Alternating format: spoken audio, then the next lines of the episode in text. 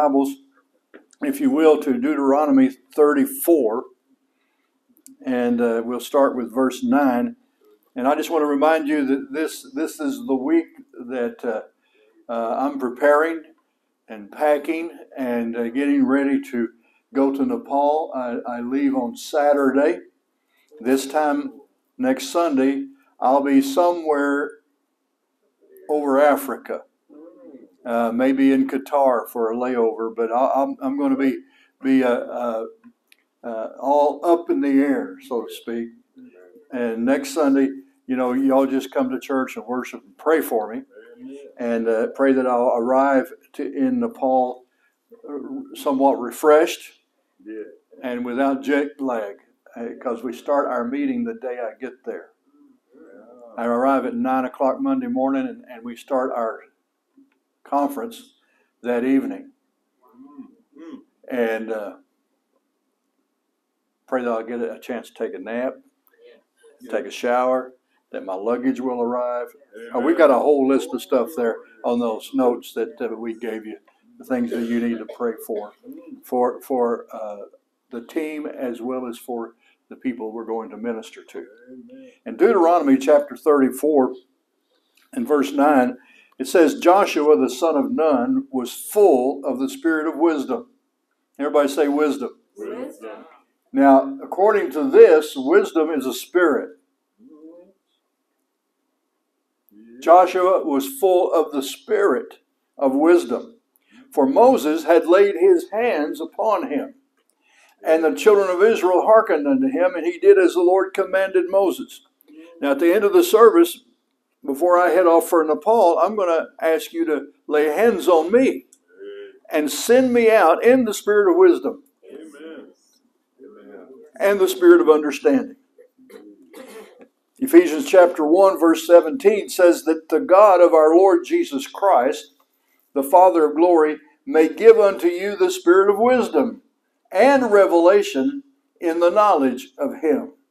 The eyes of your understanding being enlightened, that you may know what is the hope of His calling and what the riches of the glory of His inheritance in the saints, and what is the exceeding greatness of His power to usward who believe, according to the working of His mighty power, which He wrought in Christ when He raised Him from the dead oh, and set him at his own right hand in the heavenly places, far above all principality and power and might and dominion, and every name that is named not only in this world, but also in that which is to come, and hath put all things under his feet. Whew, I like that. Where's the devil? Where are the Democrats? Where are the communists? They're under his feet. He put all things under his feet and gave him to be the head over all things to the church, which is his body, the fullness of him that filleth all in all. From this scripture and the one in Deuteronomy, we need to understand that God's people that are involved in God's kingdom activity are authorized to walk in the spirit of wisdom, knowledge, and understanding. Amen.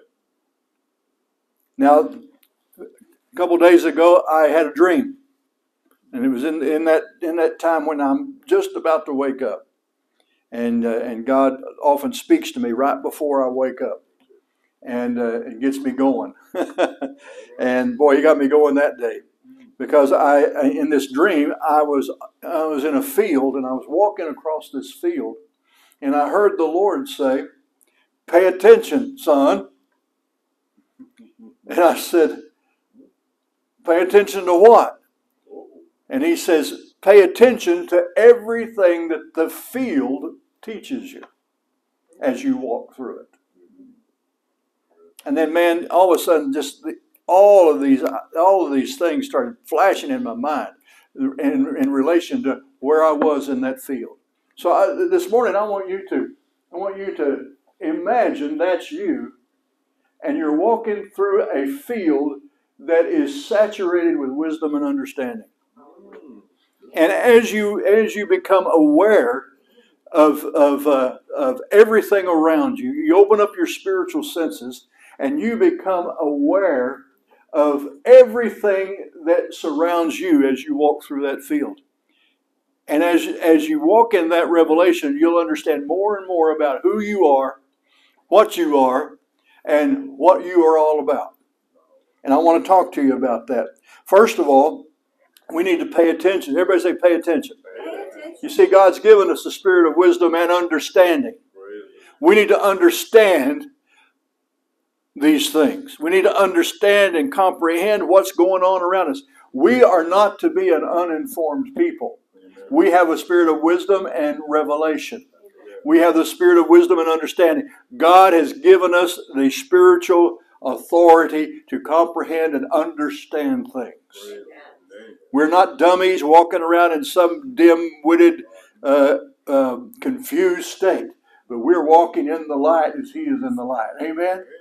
And, uh, and I, am excited about that because according to the songs we were singing a while ago, we're walking in power and victory as well. So this is not a, a death march as we walk through the field of life. This, this is an adventure. It's an exciting. The first thing I want to talk about uh, uh, in terms of the revelation is we we remember, you know, when you're in this field, you're walking through this field, always remember where you came from. Why, why is that important? It's so you won't get lost. See, if you don't remember where you entered the field, uh, then then you're not gonna you're not gonna be able to relate to that field properly. You'll wander around in circles. You'll never get across it. Uh, you you can wander out there until you die. And we're not called to the wilderness of wandering. We're called into the promised land. Amen. So we don't want to wander around in that field too long. And it's important to remember where you came from as well as where you're going. Psalm 40, verse 2 uh, says that He brought me up also out of an horrible pit, out of the miry clay, and set my feet upon a rock and established my goings. We need to understand that we came from somewhere. God has brought us out of something in order to bring us into something. We're not just in that field to, to, uh, to just camp there. We're passing through it. And, and life is about coming from somewhere and going to somewhere. Amen? Amen. We're in transit. This whole this world is not my home. I'm just a passing through. My hopes are laid up somewhere beyond the blue. Amen? But I remember where I was when he found me. That, that'll keep you from getting prideful. That'll, that'll keep you in that spirit of thanksgiving and gratitude because you remember the pit, the horrible pit that he dug you out of. Amen?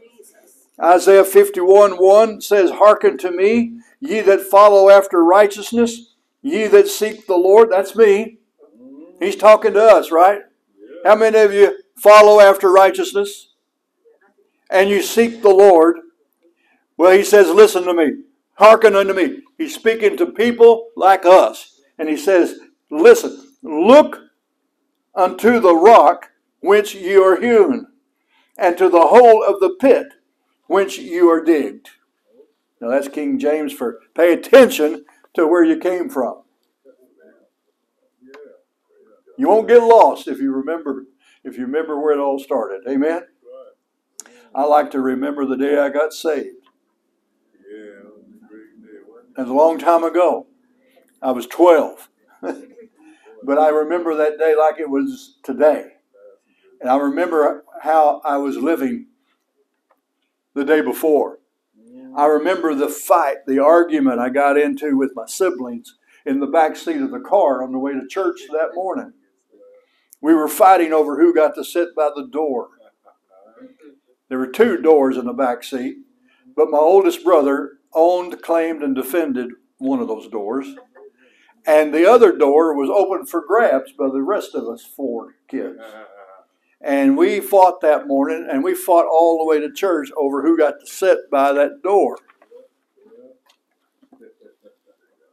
And there I sat in church, and the, God began to convict me of my life of sin. Amen. And I went forward that day and I got saved. I got born again gloriously. I was a church kid. And every time the t- Sunday school teacher asked, How many of you are saved? I raised my hand with the rest of them. And we were all liars.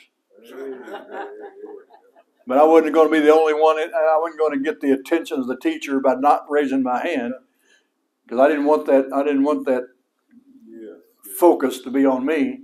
And so I'd raise my. I, I every Sunday in Sunday school I lied. And then I heard the scripture, all liars shall have their part in the lake of fire. And I didn't want to go to hell. So I got saved. I remember that. I remember how I felt in the car on the way home. I didn't want to open my mouth. I didn't care where I sat, but they let me sit by the door. Because I got saved that morning. They, they, they were in amazement. And they let me sit by the door. And I didn't I didn't want to I didn't open my mouth. I didn't want to say a word. I didn't want to talk to anybody because I didn't want to spoil that clean feeling. I remember that clean feeling like it was today. And, and, I, and so I, I look back on that and I see, I see the pit that God dug me out of. And it helps me to stay on course as I walk through the field of life. Amen. And then number two, where when you're you need to remember where you're headed as you're walking across this field. You need to have some idea of where you're going. Where are you going? if you remember where you came from and where you're going, you'll stay on course. See, if you don't know where you came from or where you're going, you're going to wander off course and you're going to wind up somewhere you don't want to go. And there are a lot of people today who have not set their eyes on a destination. They have not cast their vision ahead of them to a point of, of uh, a mark for their life. And so they are lost. They're meandering. They're wandering about. They're confused. They don't have any idea who they are and what they're all about. I read something the other day that just kind of made me sad. Somebody said there are, there are two things that uh, uh, uh, that really matter in life. Number one is is uh, uh, when you were born, and then uh, then the rest of your life you're struggling trying to figure out what you were born for. And I know what I was born for.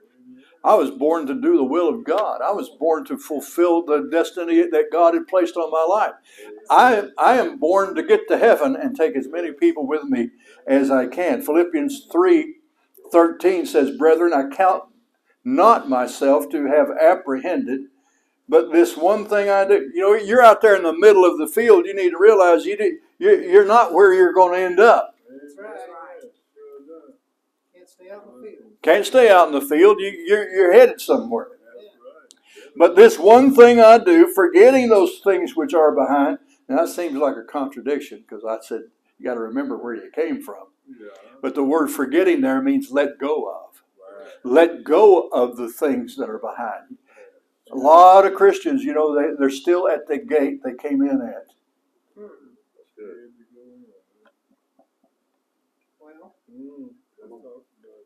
You know, if you if you get born again and that's it, then basically you just came in the gate. There's a whole lot more inside this field than just just coming in the gate. A lot of folks wonder they go in and out of the gate.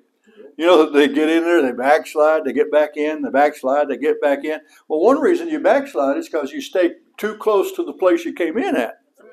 You need to move into the field. You need to move forward. You need a you, you need a goal in mind. You need to go somewhere. Amen. Don't just hang around the gate. Get in there and get the goods. Get get into the room where all the stuff is. Press your way into the holy of holies where God Himself is. Don't hang around the entrance. Amen. He says, I, I, he says, I forget those things which are behind and reach forth unto those things which are before. I press toward the mark for the prize of the high calling of God in Christ Jesus. See, there's a there's a destination that we press for. We, we're, we're moving towards something. We're, we're, we're not in the field just for the sake of being in the field. We're crossing the field to get to our, our ultimate destination. Amen. Hebrews 12 1 says, Wherefore, seeing we are also compassed about with a, so great a cloud of witnesses. You see, uh, the cloud of witnesses, these are the people who were in the field before us who, who've already arrived at the other side. And they're cheering us on.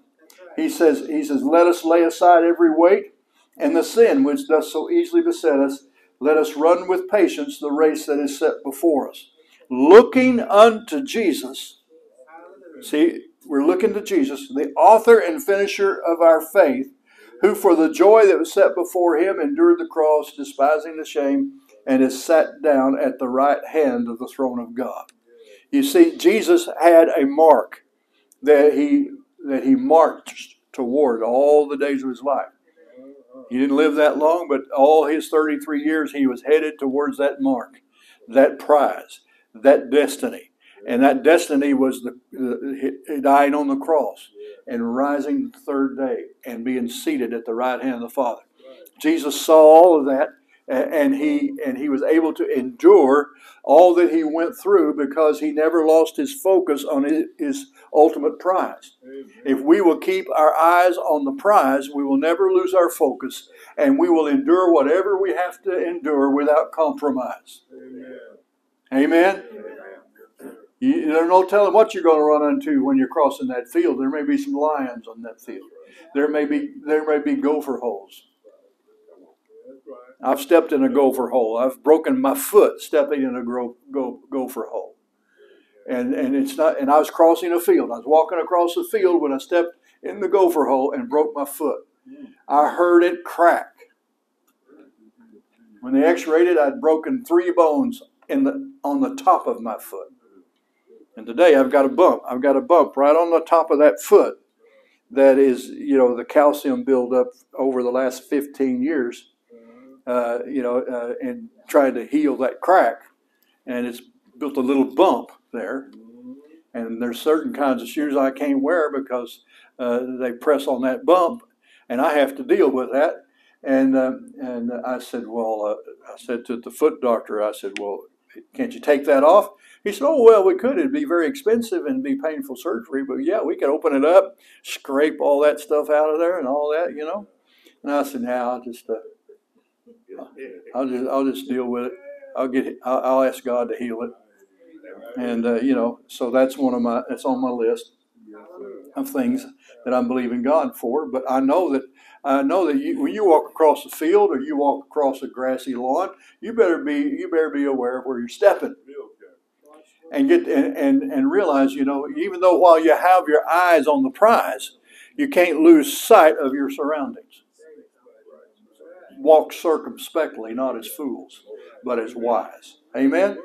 You know, when Peter walked on the water, he did just fine as long as he was focused on Jesus. As long as we keep our eyes on the prize, and that's Jesus, we'll do just fine. We'll even we'll even walk in places we're not supposed to be able to walk, like on top of the water.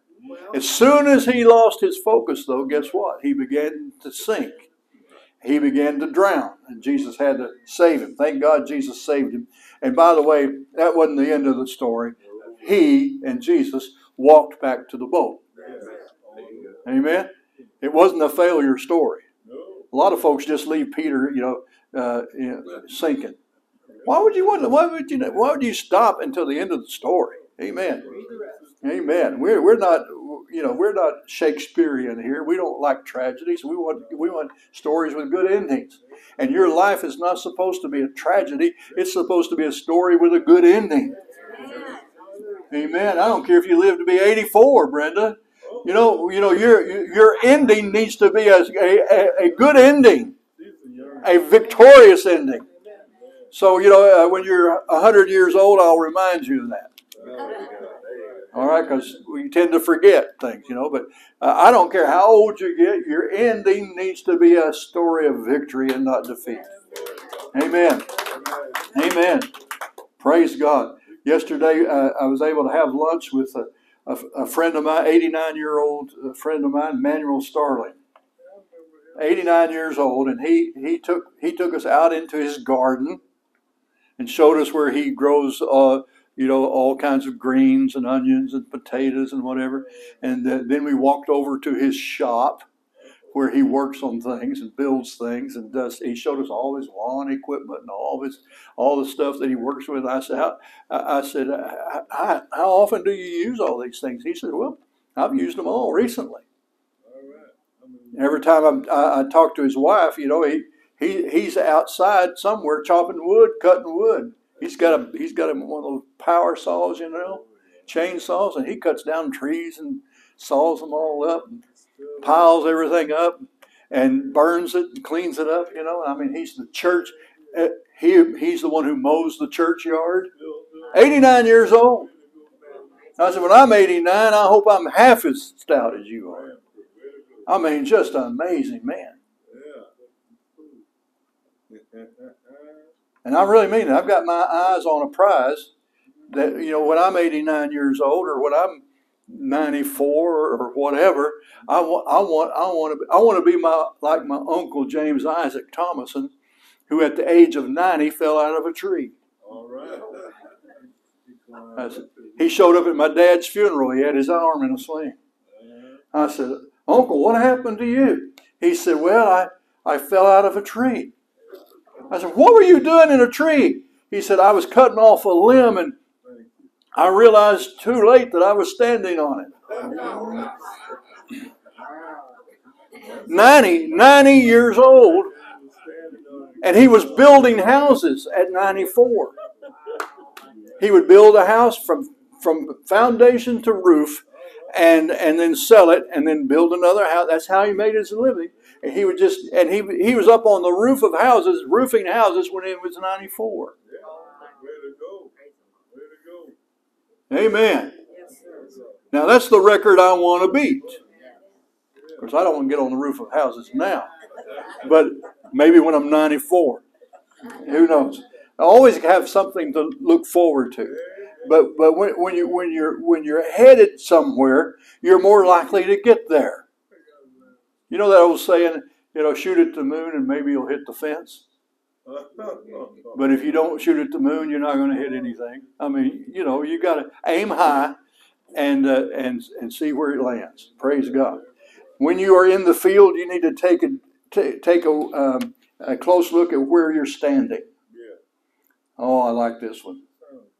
Ephesians six thirteen. Wherefore, take unto you the whole armor of God, that you may be able to withstand in the evil day and having done all to stand, stand therefore.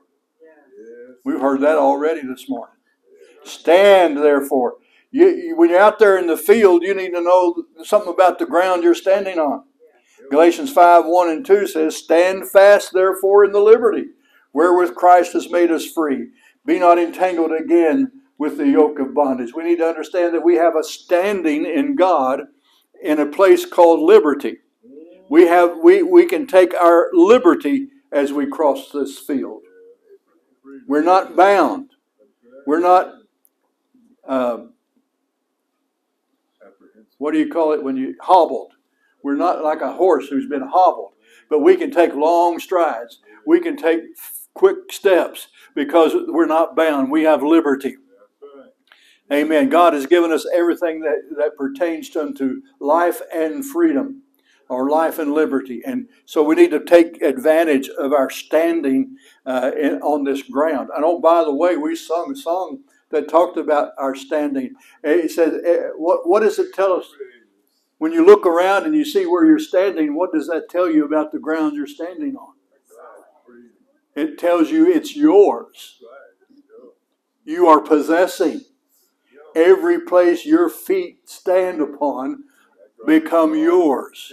So this field that we're walking through doesn't belong to somebody else, it belongs to us. We're not trespassers in our own field. Amen. We have authority in this field. We have a position or a standing of ownership in this field. We are kings and and and and priests unto God in this field of life. So wherever you're standing, it's yours. Are you possessing where you're standing? It doesn't own me, I own it. Ruth and I have had conversations about this uh, many times about our possessions, the things that we own, the things that we have.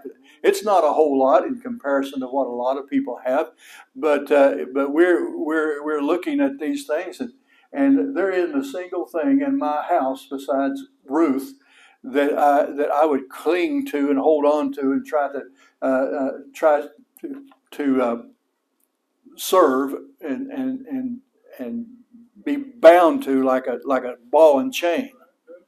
That my things don't own me. We've got two cars.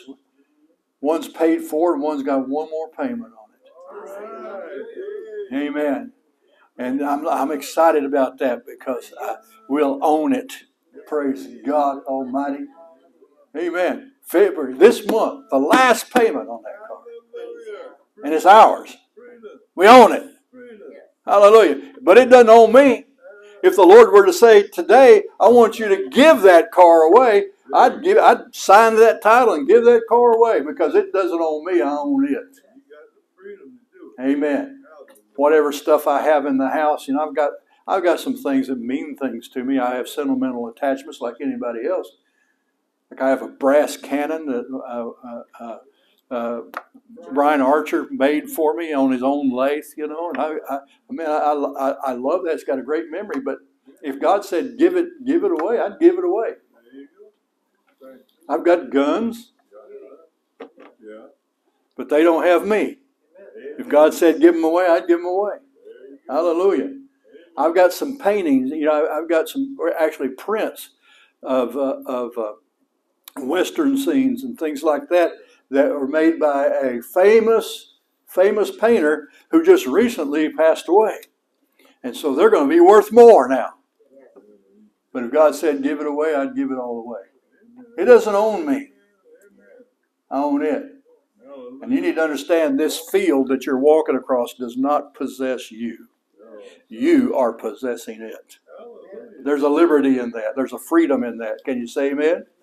Hallelujah. Not only are we authorized authorized to rule over it as we pass through, but it cannot rule over us.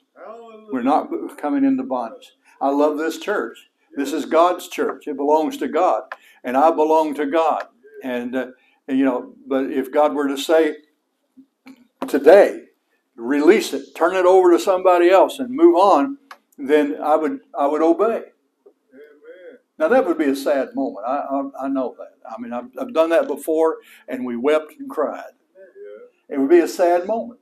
But if God says let it go, then I let it go because it doesn't own me. It doesn't own me. This body doesn't own me. Whenever it's my time to leave it, I'm going to leave it in a flash. Amen. Amen. I appreciate it. I'm glad I have one. I'm glad. I'm glad it's as healthy as it is. I, I, you know, and and all that, but it, it doesn't own me. Amen. This body does not own me. I tell this body what to do. Amen. I keep my body under, lest after preaching to others, I myself might become a castaway. Amen. That's Paul's words. Paul said, "Yeah, I'm living in this body, but this body don't own me. I make it do what I tell it to do." See, when you're when you realize where you're standing, then you know what you possess. But you knew you you also know it doesn't possess you. Psalm 119 talk, tells us that we, we need to pay attention to where we're stepping. Now, I mentioned that briefly already, but Psalm 119, verse 101, that's the, this is the longest chapter in the Bible. It's probably right in the middle of your Bible, too. And uh, uh, Psalm 119, 101 says, I have refrained my feet from every evil way. You have control over where you step. As you're walking through life and through the field of life, uh, your feet don't command you, you command your feet. And you refrain your feet from every evil way. You stand not in the way of sinners. Amen? That I might keep thy word. See, uh, the word of God, keeping God's word is our focus. I have not departed from thy judgments, for thou hast taught me. How sweet are thy words unto my taste, yea, sweeter than honey to my mouth. Through thy precepts I get understanding, therefore I hate every false way. Thy word is a lamp unto my feet and a light unto my path the pathway you're walking on is lit up by the Word of God. There should be no question about where you step next because the Word of God will light that path. Amen. Don't walk in darkness. Walk in the light. In the light of what? His Word. As you're walking in the light of His Word, your steps will be secure and firm, and you will not slip. Amen. Then, as you're walking through the uh, the field of life, you need to keep your eye on the sky. Why? Matthew 16, verses 2 and 3. Matthew 16, verse 2, he says, He answered and said unto them, When it is evening, you say, It will be fair weather for the sky is red. And in the morning it will be foul weather today, for the sky is red and lowering. O ye hypocrites, you can discern the face of the sky, but can you not discern the signs of the times? You see, when you're walking through this field, you keep your eye on the sky, it'll help you know where you are in time. Yes, amen. It'll let you know if you need to speed up a little bit because the rain is coming lightning starts flashing in the middle of that field, you need to get low. You don't want to be the tallest thing in the field. Anybody know what I'm talking about? Keep your eye on the sky. If you see a storm approaching, walk faster. Amen. Be aware of the changes that are going on around you because they are prophetic. If you keep your eye on the sky, you can know what's about to happen next and make adjustments. Amen. Amen. Our walk through life is supposed to be with an eye on the sky, prophetic. That speaks of prophecy, prophetic. First Chronicles chapter 12 and verse 32 says, uh, speaking uh, of the children of Issachar, they were a specialized group of people. They were a small tribe, but they were a preferred tribe. They, they, they were the tribe that the leaders of Israel always kept close to them. Why? It's because they were men that had understanding of the times to know what Israel ought to do. They advised the king because they understood the times. You see, when your eye is on the sky, you're going to understand the times and you're going to live a life well advised and be ready to advise others. Amen? When the Lord told me one time, I was pastor in a church about we had we were running about 80 to 100 people. And our sanctuary would only seat 100 people. So when we had 100 they were packed in there. And so most of the time we'd run about 80 but we knew we had to relocate. We knew we had to do something or we'd stop growing. And so the first thing we did was we bought some land because we couldn't build any more where we were. So we bought six acres of land, pretty close to where we were, out on the main highway. And uh, had to go to the bank, of course, to borrow the money to buy the land. We bought six acres for $6,000 an acre, $36,000 for six acres and it was kind of pie shaped, and the long end was along the highway, which is just a perfect piece, of ground to build a church. And our payments were $363 a month. And before they would agree to that, I had to agree to take in a $363 a month cut and pay. So basically, I was paying for the land. That's where their faith was. My faith was to do it and let God provide which which he did. I never I never even missed that three hundred and sixty three dollars. But God began to, you know, we got it on a ten year note at the bank, and so in their mind, we got we're going to pay on this land for ten years, and then after we pay it off, then we'll start thinking about building a church on it.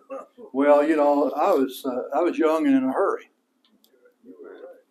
and uh, God agreed with me, or I agreed with God and so we paid on that. We paid on that maybe three, four months.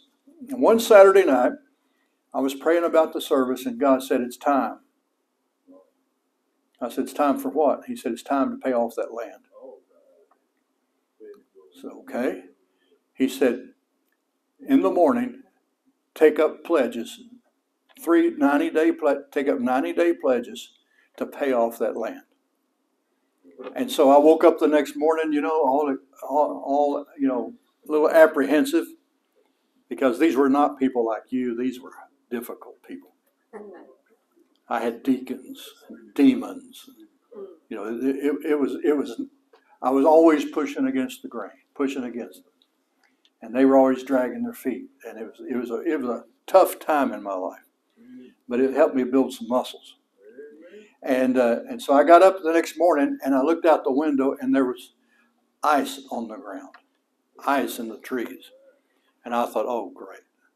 I got to raise, I got to raise over thirty thousand dollars, and and uh, ain't hardly anybody to be there today. I mean, so I go to church, and sure enough, we only had about thirty-five people show up for church that morning because of the of the ice, and uh, you know, reasonable. And I said, Lord, uh, you want me to wait? And the Lord said, No, do it today. And I got up and I told him what God told me to do, and I told him, you know, we're going to take up uh, uh, 90 day pledges, and in 90 days we're going to pay off that land so we can start building. And uh, I said, I'll go first. I'll, I'll, I'll pledge the first thousand dollars. I had no idea where I was going to get a thousand dollars. I mean, I, I had no idea where that was coming from. And uh, but you know you can't ask other people to take a step of faith without you taking a step of faith. So I said, well, I'll, I'll go first. I pledge a thousand dollars in ninety days.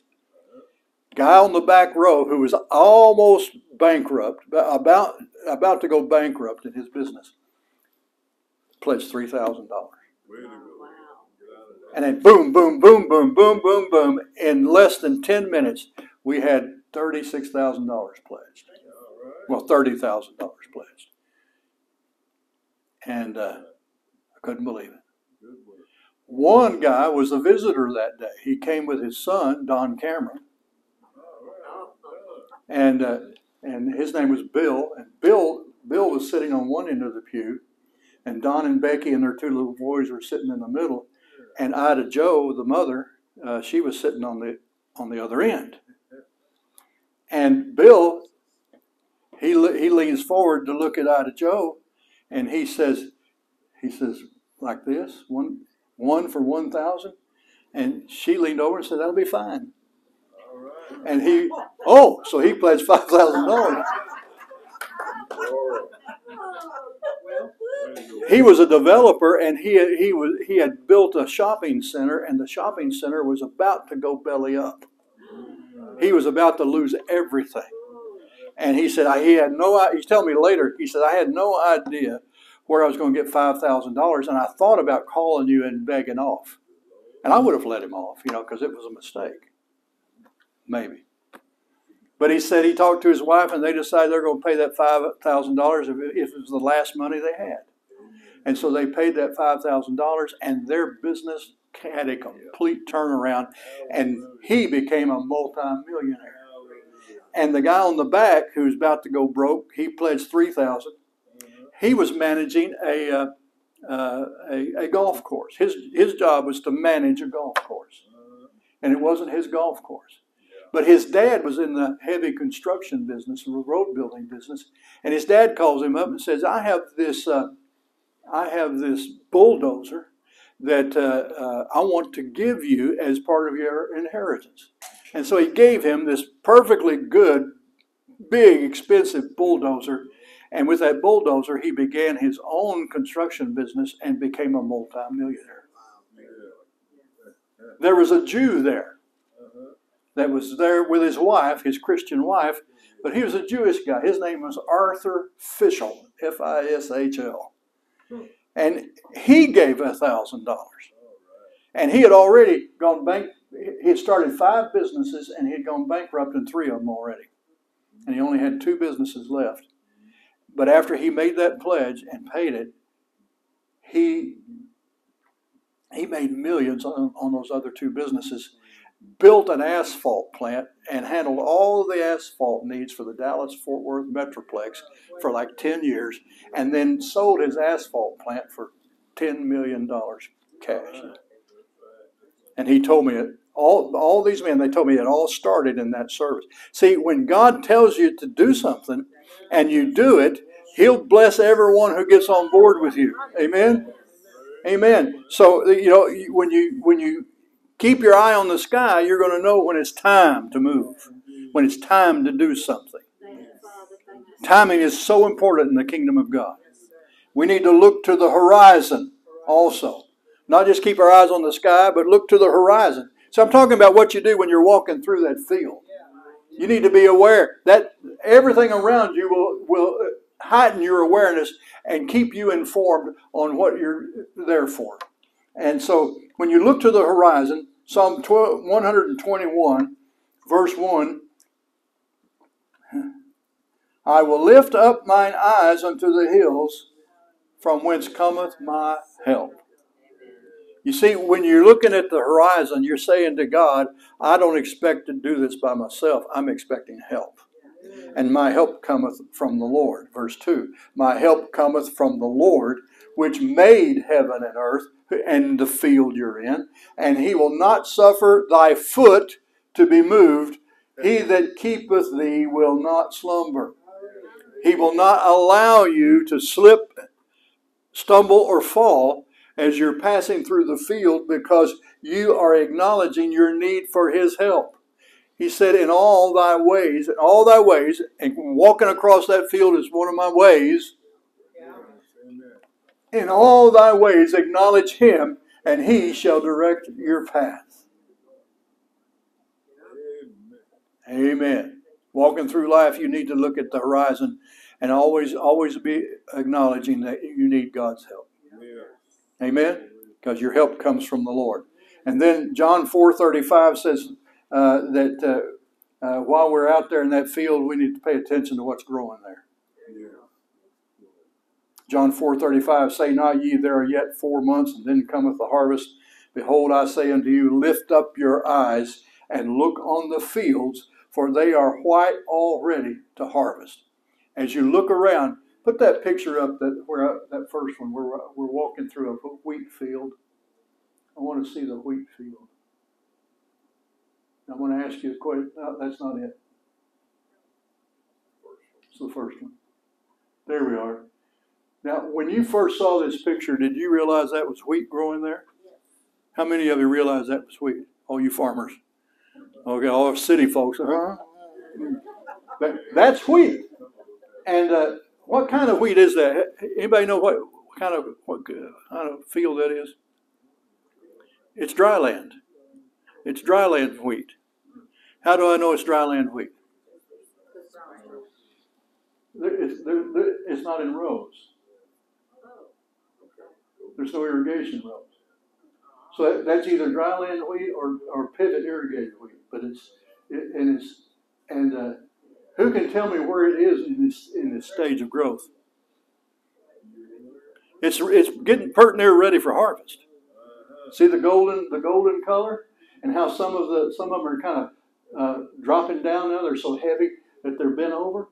Uh, it's harvest time. This guy's walking through a field of harvest, and it's harvest time.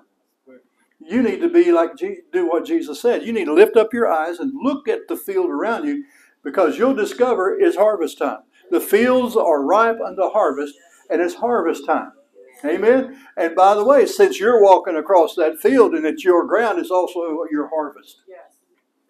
And you have authority to harvest it. Amen. And we can harvest it with great power and authority because it's harvest time. And now, now put up that last one that's got the two guys walking on the field. Matthew 28 you need to look at who's with you in the field. Because when you're walking across that field, you need to realize you're not you're not alone. Matthew 28, 18, Jesus came and spake unto them, saying, All power is given unto me in heaven and in earth. Go ye therefore and teach all nations, baptizing them in the name of the Father and of the Son and of the Holy Ghost, teaching them to observe all things whatsoever I have commanded you. And lo, in the field, I am with you always, even unto the end of the world. Amen. So that, as you have we got that? That that's you with the stick, and that's Jesus walking along with you, and and he looks like he's got some kind of shears, knife, something, wearing his Nike shorts, That's Jesus. You and Jesus. He said, He said, wherever you go into all the world, I am with you. I am with you. His name is Emmanuel, God with us. Hebrews 13, 5 says, Let your conversation be without covetousness, and be content with such things as you have, for he has said, I will never leave thee, nor forsake thee, so that we may boldly say, The Lord is my helper, and I will not fear what man shall do unto me. Wherefore, seeing we are also compassed about with a great cloud of witnesses, Hebrews 12 1. See, we're not alone. We've got Jesus with us. We've got this great cloud of witnesses. And if you'll look around, the rest of the body of Christ is somewhere with you on that field. We're walking across this field of harvest together. Amen. It's ours. We are possessing. We're taking back the land. We are driving out the inhabitants of that land. We're driving the demons and the giants out. We have authority over them all. We have power to, to uproot, tear down, and rebuild, to plant and harvest. Whatever it is that God has commanded us to do, we can do it because greater is He that's in us than He that's out there in that in that in that field of life. Amen. Close your eyes with me right now, and I want I want you to I want you to just imagine yourself walking across the field. I covered seven things, but when the Lord was speaking to me, I think I, I think uh, in that dream before I woke up, uh, um, uh, maybe fifty to hundred thoughts flash through my mind of things that I can learn if I'll just walk in the spirit of wisdom and revelation. Things I can learn about me, things I can learn about others, things I can learn about the world that we're living in. If your source of in, information is only what you gain through the fleshly senses, then you're, you're cut off from all the light and illumination God wants to bring to you. You got to learn to walk in the spirit of wisdom and revelation. I'm convinced that God wants to show you things. Paul said in that prayer he prayed about, I pray that you'll have the spirit of wisdom and revelation. He says, that you might know. That you might know. That word know there is revelation knowledge. That you might know and comprehend and understand what is the inheritance of the saints? What is the greatness of his power that is coming toward you, unending, without interruption? That same power that raised Jesus from the dead. Hallelujah. We, he wants us to know these things. There, there need, we need to come to revelation. So while you're walking through your life, which is your field, pay attention to everything around you so that you can be illuminated. Amen. We walk not in the darkness, we walk in the light. Praise God. Father, I just thank you for that. Lord, I know this little different kind of message than I usually preach, but I just I just felt inspired by the Holy Spirit to take this track. And Lord, we don't want to be people who just hang around the gate. But when we come into the field, we want to come in with purpose, with understanding. That we can march across that field, reap the harvest that is in it, and arrive at the other side successful and victorious. We bind every rattlesnake, every lion, every predator, all the hyenas and the wolves and the coyotes that would oppose us. We just bind them. It's our field. Get out. Get out. And we build a fence around it of divine grace and mercy. And we walk in, in, in understanding of who we are and what power has been given to us. And we thank you, Lord, for a successful journey and a victorious end. We give you praise. And by the way, we're going to enjoy the walk. We're going to have fun. Hallelujah. Hallelujah. We thank you for it in Jesus' name. Amen. Before I have y'all lay hands on me for this journey I'm going on, I, I want us to have communion together. And so if uh, the brethren will gather the communion elements and share them with you, we'll do communion together because we're in union, co-union, come communion. That means we've come together and we've bonded together in unity around Jesus himself. This is my body, he said. Hmm. And I, I, like what I heard a guy say the other day. He said he did, Jesus didn't say this represents my body. When he took the bread that night, the Last Supper, he didn't say this represents my body. He said this is my body. See, when we do this, we, we, we need to do this so focused on Jesus and his body that when we eat that we eat that bread in our spirit man we're eating Jesus. We're we're we're we're taking part of his broken body. And he said if you'll do it whoever eats my flesh and drinks my blood even if he's dead he'll live again. Why? Because there's resurrection life. The blood, the Bible says that the life is in the blood. Well, what life is in the blood of Jesus? The life of God, Zoe. The life of God is in the blood of Jesus. Healing for our physical bodies is in the body of Jesus. The life of God is in the blood of Jesus.